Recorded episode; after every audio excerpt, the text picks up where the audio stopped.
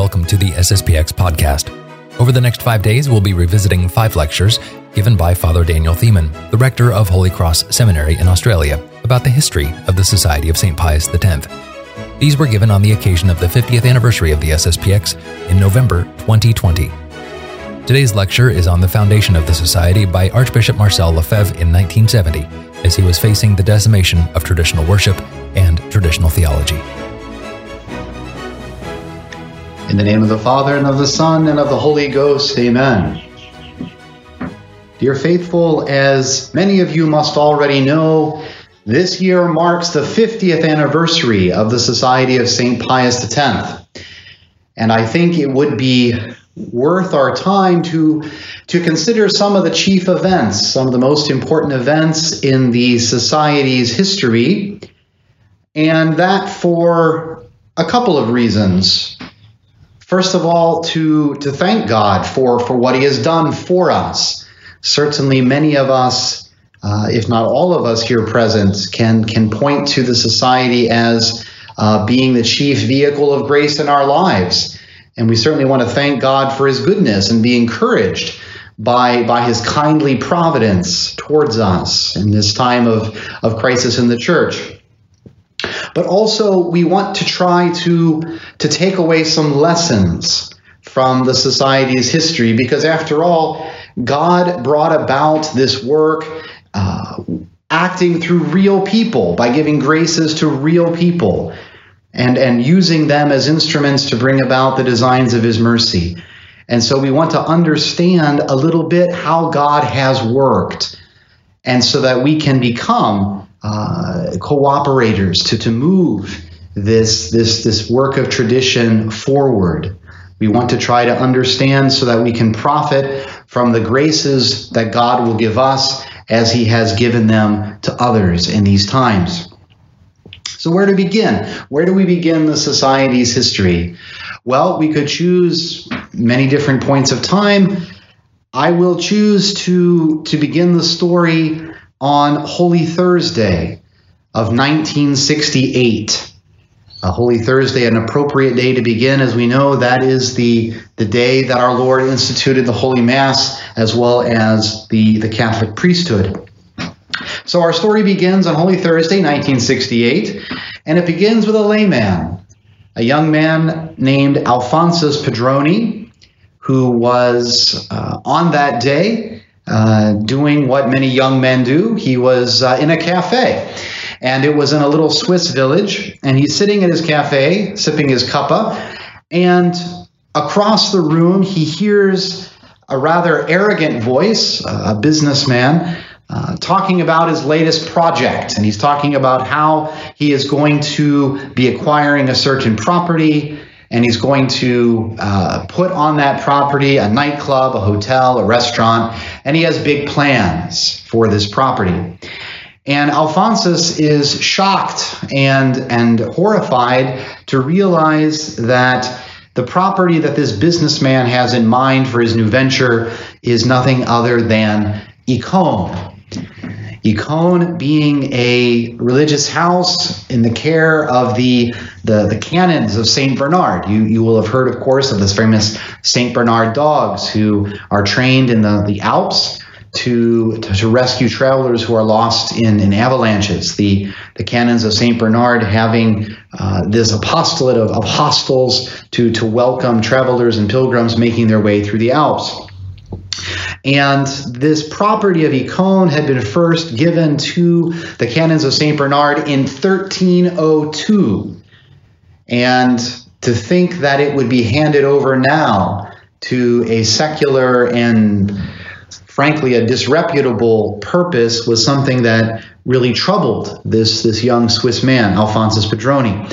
And so he, he contacts his brother, he contacts three other friends, and they they pool their resources. And on the 31st of May, so the feast of the Queenship of Our Lady, these five men buy Écône. And they said that for them, Écône had a religious vocation. It was like a, a person with a religious vocation, and they were not ready to give up on this, this sacred piece of property. They did not know, of course, what they were going to do with it. Now, that same month, May of 1968, uh, famous, uh, some of you may, may already know or may even remember, May 1968, famous for the student protests, the communist protests that took place uh, throughout uh, much of Europe during that month. And during that month, while these protests are going on, uh, at the French seminary in Rome, even a communist flag was hung outside from the French seminary, showing you how, how serious this, this movement was. And there were a group of seminarians at this French seminary uh, who obviously could, could see the writing on the wall, and they, they wanted to to find a place where they could receive the kind of traditional formation for the priesthood that they were looking for and which they were clearly not going to receive at the French seminary in Rome. And so this group of seminarians, they seek out Archbishop Lefebvre and they say, Your Grace, we, we have a very big problem. Uh, we do not know where to turn. Can you please help us? So Archbishop Lefebvre, he he begins thinking about his various contacts and what he knows about various institutions, and he knows that the University of Fribourg is still fairly conservative. So he says to these seminarians, Look, I think I can find a little arrangement for you. We will obtain a house near the University of Fribourg. We will find a way for you to live a kind of common life, a religious life with some, some community prayer at various times of the day and daily mass, and and at least you will have a sort of safe refuge to return to um, when you have finished your classes uh, at the end of the day at the University of Fribourg. And so this is the initial solution. And so the the arena of activity shifts from Rome to Switzerland. And at the end, or the the, uh, the latter half at least of 1969, the first nine seminarians um, come to this house and they enroll in the university. Amongst those nine seminarians, uh, Bishop Tissier de one of those nine. So this works for a little while.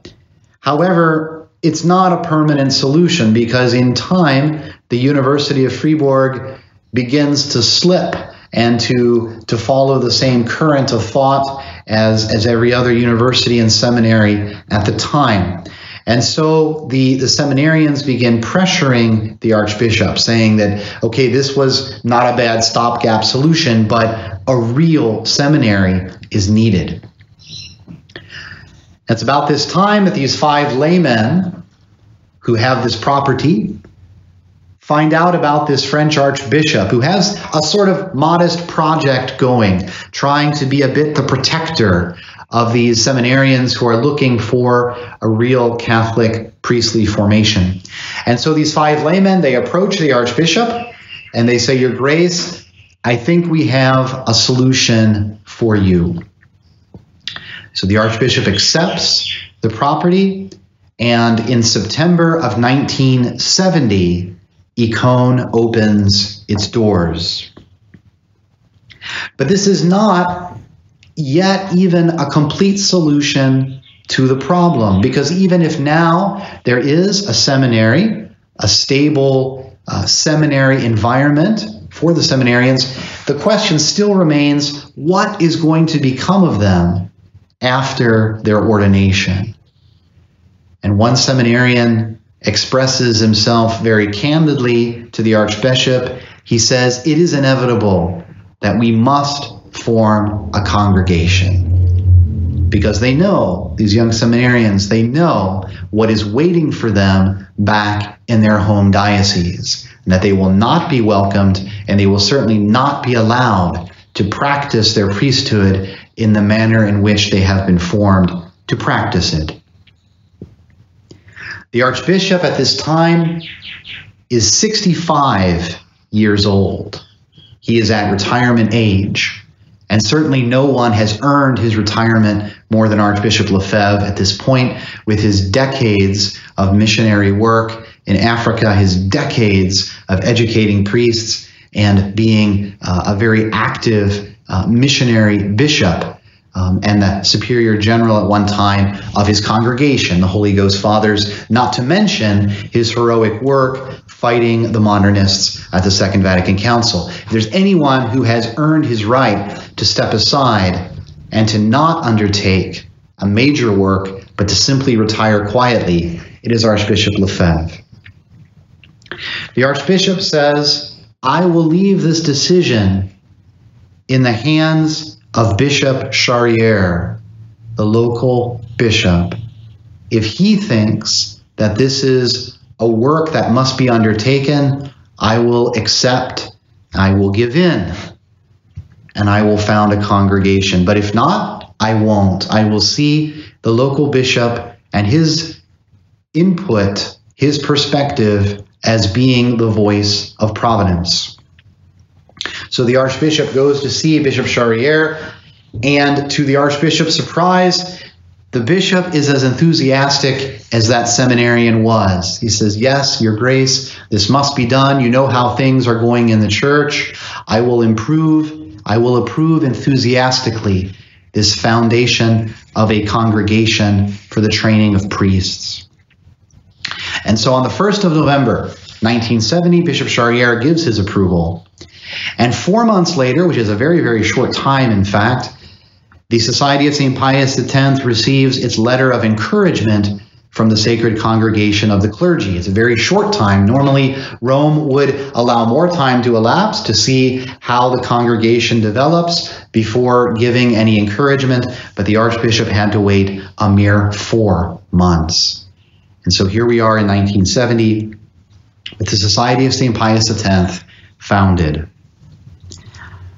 Now, the lessons that we can draw from this little beginning of our great story is the importance, on the one hand, of having a great generosity, and on the other hand, having a great docility to providence.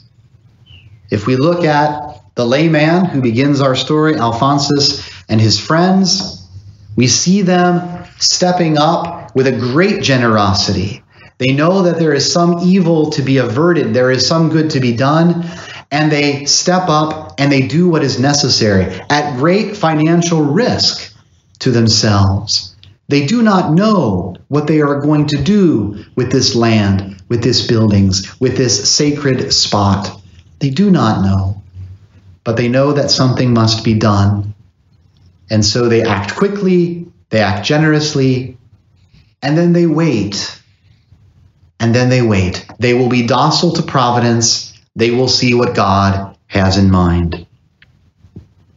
For the Archbishop, we might say the two things run in the opposite order. The Archbishop is at first very docile. He's very slow to do more than is needed.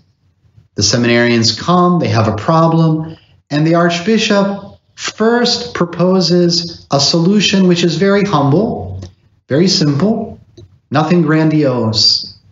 He will do the minimum to solve the immediate problem at hand, and then he will wait to see what God has in mind. But after waiting, when it becomes clear that there is a need, a need that is serious and a need that only he can fulfill, he responds generously. Then he says, Yes, I will step up, I will do what is required.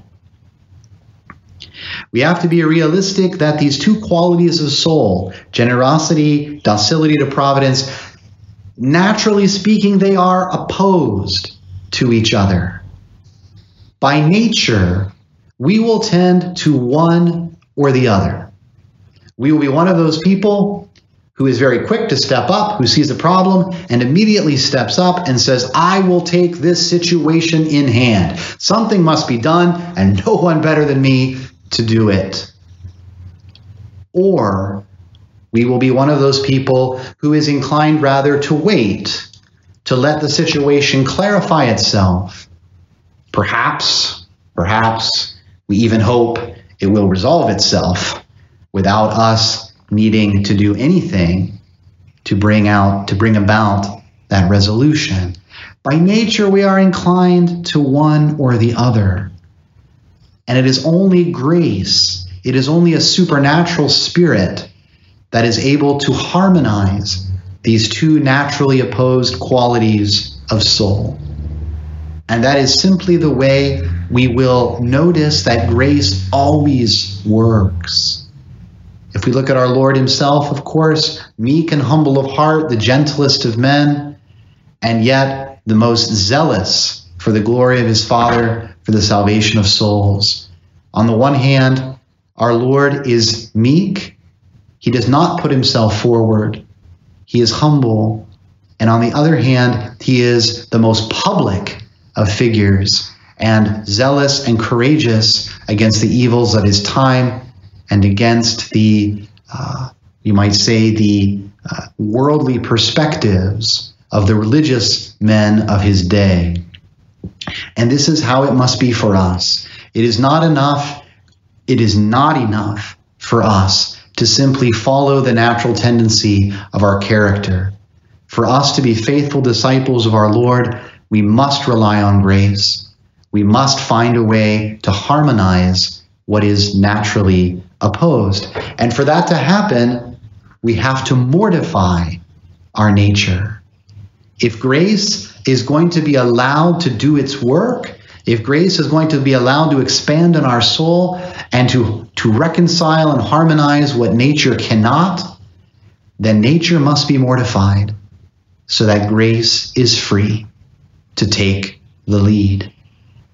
And I will emphasize here as well that even what is good in us must be mortified. Not only what is evil, that is clear, that's clear, but even our good qualities must be brought under the control of grace. They must be made to submit to the demands of grace. And so, even there, we must rein in and cannot allow our temperament, even our good qualities, to run amok in our life.